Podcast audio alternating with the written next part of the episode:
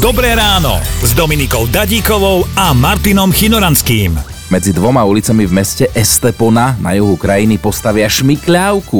To je najlepší nápad. My dvaja by sme boli hneď prví. No ja by som si šmykol jednu jazdu. Ty jeden starý p***, prečo si mi takto v do cesty? Je to nebezpečné, mohlo sa ti niečo...